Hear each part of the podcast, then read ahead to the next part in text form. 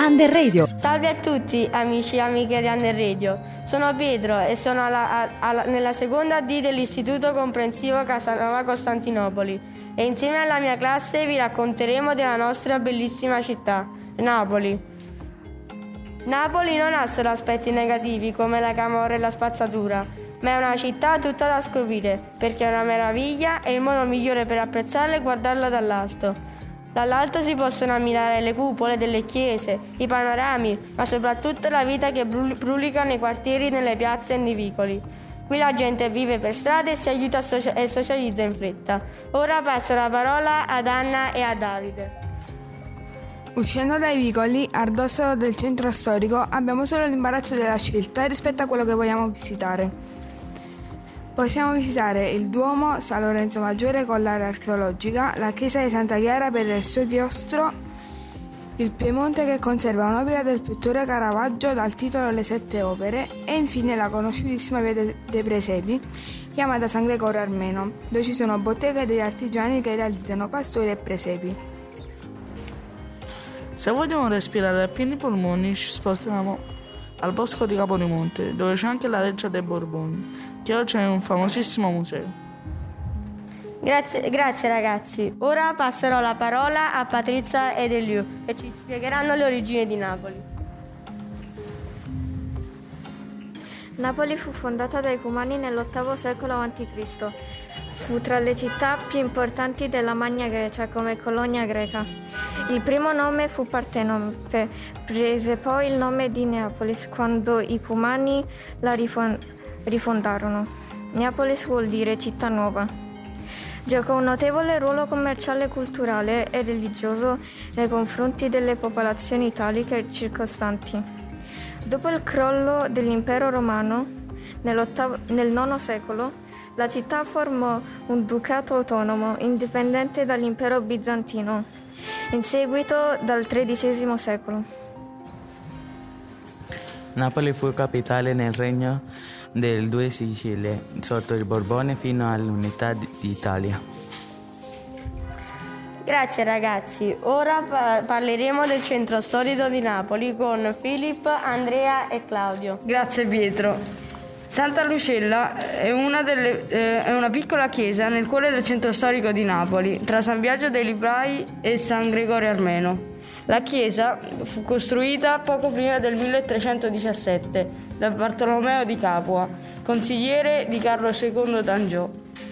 Santa Luciella sarà poi presa in custodia dai pipernieri, antichi artisti che scolpivano le pietre dure, i quali, abituati a lavorare con scalpello e martello, temendo che le schegge schizzando dalla pietra potessero accecarli, iniziarono a venerare Santa Lucia, la protettrice della vista, decidendo dunque di dedicarle questo luogo. Grazie Filippo. Questa chiesa è molto conosciuta anche per il suo cimitero sotterraneo, dove si trovano dei teschi, qui a Napoli chiamati Capuzzelle. Tra questi teschi ce n'è uno con le orecchie. Le sue non sono vere e proprie orecchie, si tratta infatti di un cranio che ha subito un rarissimo distaccamento osseo. Passo la parola a Claudio. Se non l'avete ancora visitata, vi consigliamo di fare approfittando del maggior dei monumenti. Adesso passo la parola ad Anna Chiara. Grazie Claudio. Ora vi parlerò di Santa Chiara. La Basilica di Santa Chiara è un edificio di culto di Napoli, tra i più importanti della città. La Basilica di Santa Chiara si presenta con un ingresso costituito da un grande portale gotico. Questo presenta un arco ribassato e una lunetta priva di decorazioni. La facciata presenta una struttura a capanna ed è preceduta da un pronao a 3 arcate ogivali. Alla sinistra della chiesa si eleva la torre campanaria.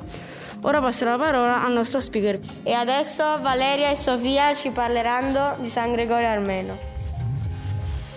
Ciao ragazzi, vi parlo della chiesa di San Gregorio Armeno, ma non lo faccio da sola. Qui con me c'è Sofia, che è arrivata dall'Ucraina ed è anche la mia cugina.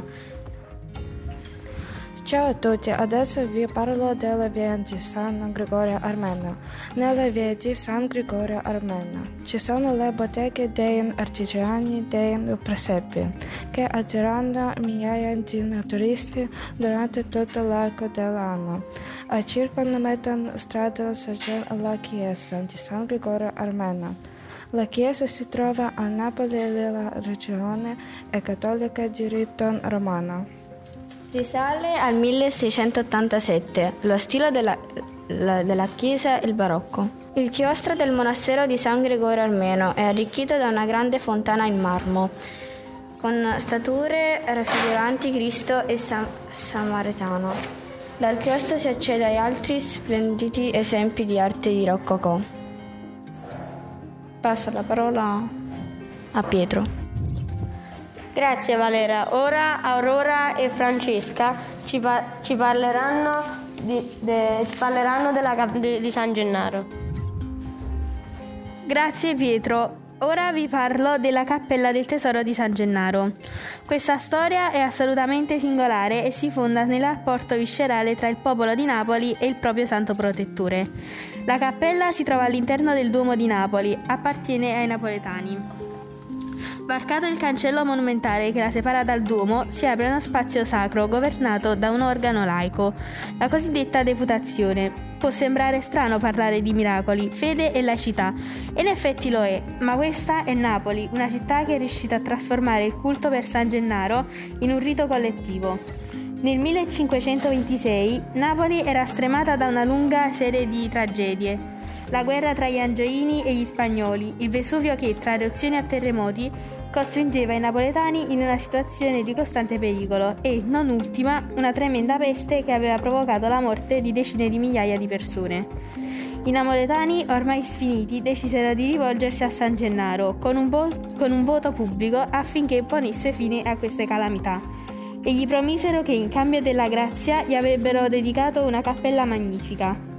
Fu così che il 13 gennaio 1527 il popolo di Napoli, alla presenza di un notaio, si impegnò solennemente con il santo, chiedendogli di intervenire e far finire la peste, arrivando a firmare un vero e proprio contratto.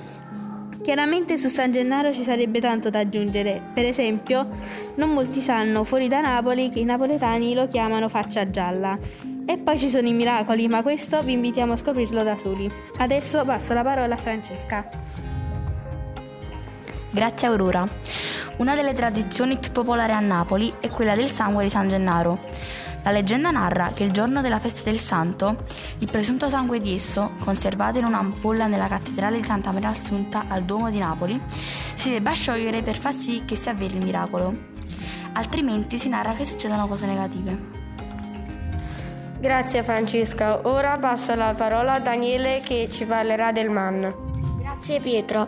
A pochi passi dalla nostra scuola Costantinopoli c'è il MAN, Museo archeologico nazionale di Napoli, uno dei più importanti musei al mondo per il suo patrimonio d'opere d'arte. Nel MAN ci sono collezioni private acquisite o donate alla città come la collezione Farnese di arte rinascimentale, la collezione egizia al terzo posto al mondo per importanza e i reperti pompeiani, oltre a numerose mostre temporanee e non, come la mostra dei gladiatori. Ora Alessandra ci parlerà del lungomare Caracciolo. Grazie Pietro e ora vi parlerò di Via Caracciolo. Via Caracciolo è il lungomare di Napoli, è la via per una passeggiata vicino al mare e c'è persino la pista ciclabile. Il suo nome ricorda l'ammiraglio di Francesco Caracciolo, eroe della Repubblica Partenopea. Passeggiando possiamo ammirare il bel golfo di Napoli, tante barche a mare, in lontananza il profilo dell'isola di Capri e il castello dell'Ovo di cui ci parlerà Francesco. Intorno a Castel dell'Ovo è nata la leggenda dell'uovo di Virgilio. Si narra che Virgilio vi avrebbe posizionato un uovo in una stanza segreta. Se l'uovo si dovesse rompere, Napoli sprofonderebbe. E adesso passo la parola a Bruno. Cronaca di Partenope, scritta a Virgilio, vuole che sia lo stesso autore, ritenuto un mago, ad avere eseguito l'incantesimo dell'uovo magico. depositario di tutti i destini del sito e conservato in una caraffa di vetro piena d'acqua, chiusa in una gabbia di ferro e depositata in una stanza segreta del castello, denominato allora Castello Marino. Affacciandoci invece verso il basso, notiamo come il castello sembra che nasce dalle acque del Golfo e pian piano si modelli architettonicamente verso l'alto. Ciò è possibile perché la struttura delle mura è fatta di tufo giallo napoletano, materiale di cui è costruito anche l'isolotto di Megarite. Ora Alessandro e Andrea ci parleranno della cucina napoletana. La pizza è un prodotto gastronomico salato che si prepara con un impasto a base di farina, acqua e lievito. Dopo la lievitazione l'impasto viene spianato e condito tipicamente con pomodoro, mozzarella e basilico. La pizza viene cotta in un forno a legna. Oggi i pizzaioli si sono sbizzarriti nella preparazione di pizze speciali, dette gourmet, con gli ingredienti più svariati. Un ottimo piatto tipico è quello chiamato olive e chiappiarelle, cioè olive e capperi. Si prepara con un sugo di pomodoro, olio di oliva, aglio, olive nere di Creta, capperi e origano e si condiscono con gli spaghetti. Grazie ragazzi. Per concludere la nostra trasmissione, Lorenzo e Maria Francesca ci parleranno del caffè e del panaro sospeso. Il caffè sospeso è un'abitudine solidale praticata nella cultura napoletana. Consiste nel lasciare ad un più bisognoso un caffè già pagato. La tradizione avrebbe origine dalle dispute al momento di pagare il caffè tra amici. Per questo si lasciava spesso un caffè in più pagato. Passo la parola a Maria Francesca. Non tutti sanno che dal caffè sospeso durante il Covid è nata una nuova iniziativa, il panaro sospeso. Panaro significa paniere. A via Santa Chiara, in pieno centro storico, da un palazzo sono stati calati 2 panari con la scritta "Chi può metta, chi non può prenda", citazione di San Giuseppe Moscati. Lo scopo di questo panaro era semplice: chi poteva offriva qualcosa, chi non poteva prendeva ciò che serviva. L'idea è venuta ad Angelo Picone, che l'ha organizzata con alcune associazioni del quartiere che si occupano ancora oggi di solidarietà. Siamo giunti alla conclusione della nostra trasmissione. Per quest'anno abbiamo concluso qui. Vi ringrazio tutti quelli che hanno parlato. Ci vedremo forse il prossimo anno. Ciao!